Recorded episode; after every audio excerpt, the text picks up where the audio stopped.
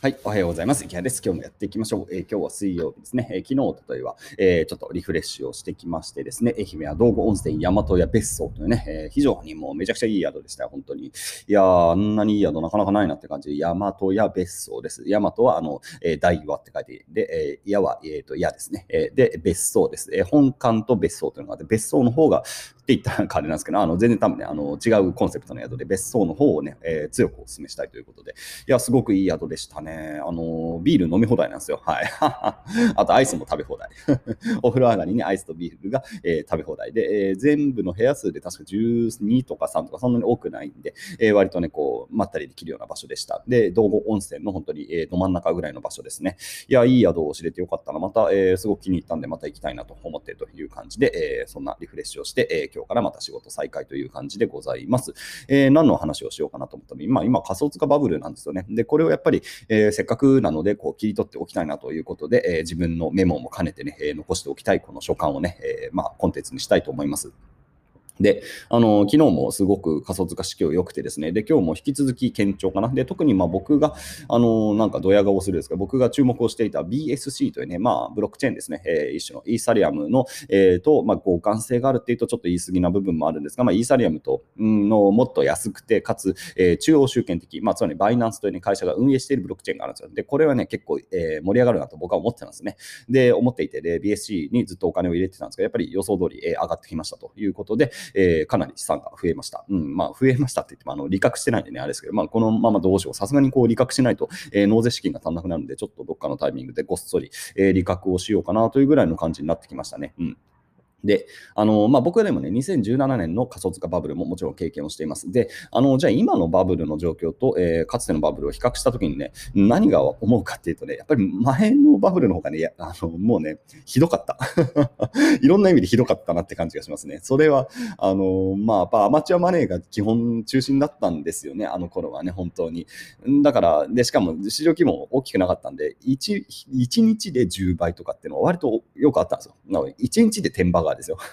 ありえないですよね、うん。普通の投資の世界だったらまず考えられないようなことがね、ボンボンボンボン起こっていて、しかも何でも上がるみたいな感じ。もうみんながこうね、えー、まだ時価総額が小さいものを見つけては買ってで10倍にして、またそれを縮小させて、また違うのを見つけて、また上げて、上げてみたいな感じの、えー、ことを繰り返していって、で、まあ中にはそうやって、えー、まあリップルなんかもでも、だっていくらあれ、リップル、僕が最初にリップル、本当に一番最初買ったのね、全然買わなかったですけど、確か4円とかだった記憶があります。少なくとも、えーと、10円以下で買ったんですですよね。で、買って、えでも本当にもう超少量だったんでね、あんまり全然利益は出てないんですけど、その後、確か最盛期で400円までつけてて、何気に100倍近くなってるものもあったで、僕はでもあの結局利確してないままどっかに、えー、ハードウェアウォレットどっかに入れて、どっか行っちゃいましたね。はい。いや全然本当に大した金額じゃない全然いいんですけど、えー、なんかそんな感じでね、えー、100倍銘柄とかをそういえばまあ僕も掴んだことがあって、昔、あの、僕がちょっと煽ってたとよく言われるんですけど、まあ、これ結構ね、いけるんじゃないかと思って、XP っていうコインに関して言うと、僕はね、30万円で買ったんですよね、初初期に。これは結構いけるんじゃないかと思って、えー、30万円、まあ、少額ですが投資をして、で、そこの後、やっぱり予想通り、えー、バーンとね、伸びたんですね。で、伸びて、えー、最盛期ではね、なんとね、その30万円で買ったのが、確かね、6000万ぐらいまでなったんですよ。めちゃくちゃですよね。だから何何倍になってるんですこれ。30万が2倍で60万でしょ ?20 倍で600万でしょ？だから200倍になってるのか。で、でもね、残念ながら、それは本当に一瞬だけつけた価格なんでね、えー、あの時に利確するのはまあ無理だと思います それできねえだろうって感じのタイミングで、その後ガーンってしぼんでいって、えー、結局僕が最終的に売却したのは30万で取得したのを200万で売却した記憶があります。なので、まあ、170万のプラスなんで、まあ、普通の投資で見ればさ、半年で170万のプラスってめちゃくちゃなパフォーマンスですけど、一瞬6000万までつけてるんで まあその時に利確してたので、ね、また全然、ね、違う投資行動がね、その後も取れたんで、まあ軽い後悔というかね、まあ後悔、まあでもあの時はね、やっぱりまだ若かったんでね、4年前の自分分は全然ダメでしたね。まだ本当に投資のこと分かってなかったですね。まあ、それはそうでさ、まだ投資始めたばっかなんですよね。2017年に僕は投資を始めているんで、その本当投資1年目にしてね、えー、仮想通貨バブルで、えー、まあ本当に、うん、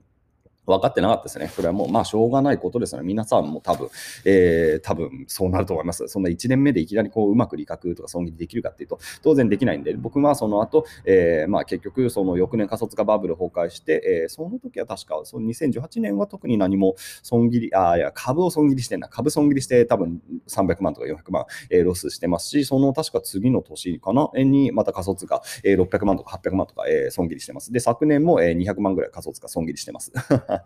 えー、なので、もう実は結構マイナスマイナスマイナスを食らってるんですけど、あのまあ、頑張って今ね、えー、そして4年目2021年で、今とりあえずお金は増えている。でも今回はやっぱり前回のこうね、えー、同じ過ちを犯さないように、一応やっぱりどっかで利確はしようかなと思ってます。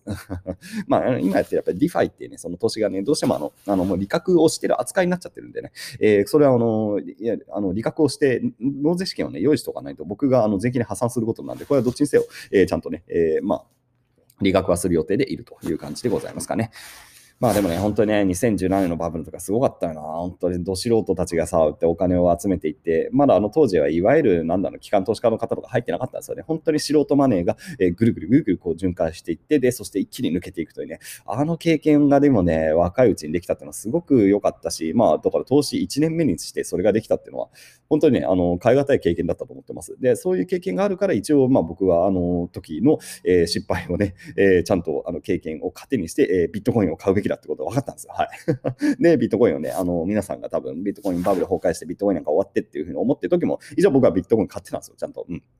まあ、それはね、買いますよ。一回、あの、崩壊して、あの、最終的にやっぱり残るものは何かって、やっぱり分かりますからね、あの、どっぷりそこに使ってる、やっぱ、ビットコインなんだろうなと思ったんですよね。で、思っていて、えー、そして、まあ、あの、当時からすると、まあ、あの、もう今だ500万でしょ？だ10倍ぐらいになってんのか。うん、だね、って感じで増えているというので、まあでも投資も何でもやっぱりこうね、勉強というか、一回こうね、やっぱりでかいこう失敗というかさ、なんか大きな波に、うん、揉まれないと、やっぱりなかなか何でもそうだと思いますが、あのうまくいくない、うまくできるように、うまくその波を乗り越えせるようにはならないなという感じがします。で、僕も今、えー、まあ、ある意味2回目のこういうバブルみたいな経験をしてますけど、まあ、じゃあ今完璧に適切に乗れてるかっていうとね、うん、まあ、この1日2日はすごく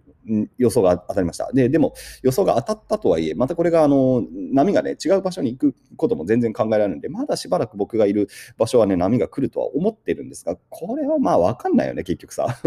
その2017年もそう思ってましたしね、これが一気にこうシャーッとね、こうしぼんでいって、えー、まあ、あの全然自分の含み益がなくなっていくってことも往々にして考えられるんでね、まあ、そこら本当に冷静になりながらね、えー、やっていかないといけないなって感じで、まあちょっと、まあさすがにちょっと今ね、本当にお金が増えていて、このままだと税金がちょっと払えないぐらいの感じになってくるんで、まあ、まあまあ、払えるんだけど、頑張れば払えるみたいな感じになっちゃってるんでね、えー、まあ、しっかりこう仮想通貨のままだとどうしようもないので、一回日本円に戻すっていうところを、まあ、どっかのタイミングでやらないとなという感じに、まあ、嬉しい悲鳴ですよね。でも本当になんか自分のレベルアップにもつながって、今まであまりやったことがないね、価値、あの、何、意思決定なんで、僕は損切りしかしたことないんで、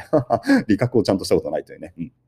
まあ、ビットコインはね、あの別に利確するつもりなんですけど、他のものに関して言うと、やっぱり利確していこうかなという感じで、うん、まあ、できればそうですね、ごっそりさ、こう1億円ね、え、もう仮想通貨で1億、えー、利確しました。で、5000万納税しますって言って、残り5000万で、えー、再投資しますっていうのを、これをなんかこう、うまくコンテンツにできたらいいなぐらいのことをちょっと夢見ながらね、まあ、1億利確はちょっと今のペースだとまだ難しいかなって感じがするんですが、えー、頑張って、えー、ね、投資の方もね、しっかりこう成績を出していきたいなと思ってる今日この頃という話でございました。というわけで、えー、引き続き、えー、えまあでもコンテンツは作ってくれてね、まあ、投資もコンテンツにしながら、えー、せっかく今仮想通貨の話皆さん関心があるんでね、えこんな感じで仮想通貨の話もしながらね、えー、日々頑張って講義とか、えー、コンテンツも作っていきたいと思います。それでは皆さん、良い一日を。